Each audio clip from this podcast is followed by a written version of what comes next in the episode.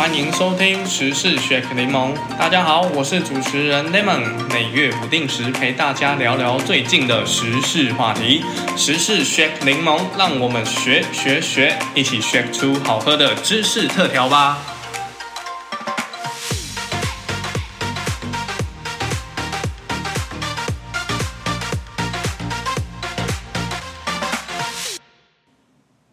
自从啊本土案例一直层出不穷，每天下午两点的人数公布，就好像过年大乐透开奖的时间啊，期待有一天这个数字是能举国欢庆的，那大家就不用再这么害怕啦。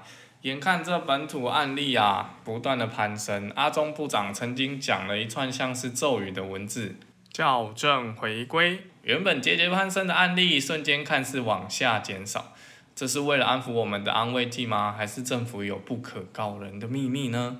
大家开始怀疑啊，这串数字是不是公然造假？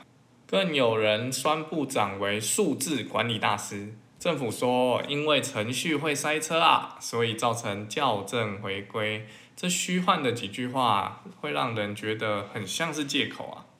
我觉得啊。第一时间大量裁剪是非常正常的，而每天能测量的量就是这么多，毕竟资源跟人力都是有限的。裁剪包含那些阴性跟阳性的人数，但我们都只看到中奖的多少人，却不了解到底是裁剪了多少人。毕竟裁剪就跟大海捞鱼一样，你只能往你觉得鱼多的海域捕捉，能捕到多少的目标，谁也不知道。而资料会塞车、上传延迟，这也不是说不可能。但我觉得啊，政府应该把政府裁剪了多少人，还有多少人还未裁剪，因为这后面几天的裁剪量比较少了，所以把这些需要裁剪的人重新安排裁剪，所以造成了所谓的校正回归。以上的这些数值啊，如果政府都能好好的交代给民众，我相信民众是比较可以接受的。而我觉得更重视的点是，那这些原本当天就必须裁剪，却因为这个裁剪数量不足，必须安排在后面校正回归的患者，在做完检验完成前啊，有好好的隔离吗？还是跟普通人一样可以到处乱走？这是我觉得非常重要的资讯啊！如果有把这些让人担忧的地点跟努力的部分说给民众听，还是会比单纯的说程序塞车更让人可以接受！刚刚那个闲话家常差不多结束了，就进到我们这一集的重点吧。现在本土案例这么多啊，那到底是要怎么判断一个人是否有中奖呢？全球大部分啊都用 PCR 检测来判断一个人是否为一颗传染炸弹。什么？你没听过 PCR？那 CT 值总该听过了吧？CT 值呢，就是 PCR 检测里面一个判断的数值。说到 PCR，那可是近代检测工具的一项伟大发明。在这个 PCR 的发明以前呐，人类假如要检测一个人得了什么病毒，首先要先将他身体里面的病毒简体采样出来，放进去原本在实验室准备好的细胞中，慢慢的培养，就像照顾小婴儿一样，等他慢慢的长大。等到这个被病毒感染的细胞啊，它的外观开始变圆，里面开始出现空泡了。它的生长代谢性质很明显的改变，甚至开始死亡脱落，就可以根据这细胞的死亡状态啊，初步判断是什么样的病毒，就跟我们的法医一样啊，从尸体的状态来判断死因是什么。下个阶段呢，就是将不同的抗体跟抗原染上不同的荧光剂，看是什么样的抗体或抗原会发生结合的反应呢，就可以真正确认是怎么样的病毒。这一切的动作啊，从开始培养啊，到最后的染色判断啊，都是非常的耗时耗力的。而在一九八三年啊，有一位美国的生物化学家叫凯利缪利斯，在一个周末的晚上，带着他心爱的女朋友简尼弗上山啊，去他的小木屋过夜。嘿嘿，女朋友不小心在车上睡着了，他就看着女朋友漂亮的脸庞。想着啊，近日在实验室发生的事情。哎，看着女朋友熟睡的脸庞，当然是想着工作上的事情啊，不然还能想什么呢？他们这些生物化学家，常常在做 DNA 方面的研究，就会碰到 DNA 样本突然不敷使用，实验做到一半啊，样本就不够用了。突然间，他灵光一闪。或许可以用复制 DNA 的聚合酶来复制实验样本的 DNA 哦。这个方法只要少量的 DNA 就可以无限量的复制，不止啊，大大提升病菌检测的时效，也带动新药的发展。在一九九三年啊，缪利斯就因为发明了 PCR 获得了诺贝尔化学奖。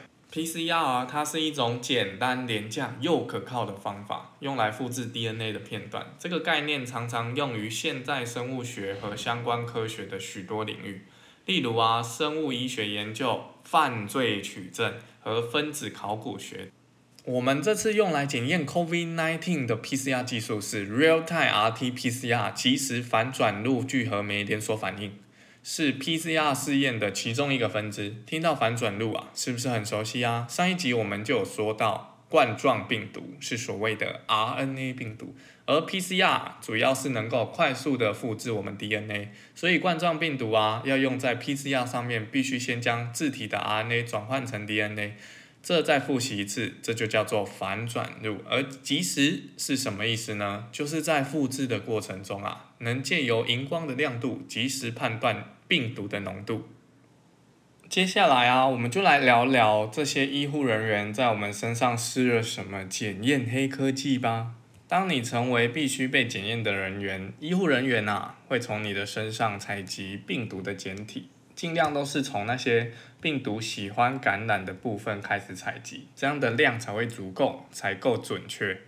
采集下来的这些简体啊，就会与 DNA 的聚合酶、银脂、核苷酸放到同个烧瓶内，混合在一起。先讲讲这三个个别的作用。DNA 聚合酶嘛，顾名思义就是用来复制 DNA 的酵素。那因子呢，则是我们人类设计出来寻找目标基因的一段基因，就像是探测器一样，它会去寻找 COVID-19 的基因，并且附着在上面。而且我们会在银子的身上啊抹上荧光涂料，让它亮亮的。最后这个核苷酸就是组成我们基因的基本物质，就跟拼乐高一样。只是它的积木编号是 A、T、C、G 四种编号的积木，而基因啊，就是从这四种编号的积木组合成一串又一串不同的编码。我们的目标啊，就是利用银子先探索 COVID-19 的某一段基因编码，找到后啊，这个银子就会啪。的附着在上面，并且利用聚合酶开始复制我们的目标段 DNA，将这个目标段 DNA 啊不断的复制，因为在复制的同时，也会将带有荧光的银子也一起跟着复制。那这个时候啊，荧光的浓度就会越来越高，高到被机器侦测超过一定数值的时候，这时候复制的总次数就是我们的 CT 值。这个 CT 值啊，就会被当成是不是阳性的依据，所以才说 CT 值越小，代表你越危险。因为啊，你身体的病毒起始数量非常的多，所以也不用复制太多，就可以被机器侦测到啦。我们上面讲的啊，都是大概的检验原理，接下来我们就要来讲详细的步骤喽。因为 COVID-19 啊是 RNA 病毒，我们首先必须先将 RNA 的病毒反转译成 DNA 的基因段。然后加热到九十五度，DNA 的基因啊，就会从彼此结合的双股螺旋状态打开、打开，慢慢的张开成两条平行的基因状态。这两条啊，我们先称为 A 基因段跟 B 基因段。基因打开后，这个时候再将温度降到五十五到六十五度，这时候啊，引子就会被激活，开始寻找目标的基因。我们一开始在设计引子的时候，就会依据我们想要复制的病毒基因片段，创造出前置引子 （forward primer） 跟反制引子 （reverse primer）。前置引子啊，会引导聚合酶由 A 基因前面往后面复制过去；后置引子啊，就相反，由 B 基因后面往前面复制。当这个引子啊找到目标的基因时，就会啪。的一声附着上去，这时候啊，我们再将温度升高到七十二度左右，聚合酶啊就会开始被激活，开始复制引子所引导的 DNA 片段。到这里啊，算是一个 circle。当这个 circle 啊循环不断的执行到第三次的时候，就会得到一组片段的 DNA。这个 DNA 啊，就是我们当初设计时想要找到的 target DNA 目标 DNA。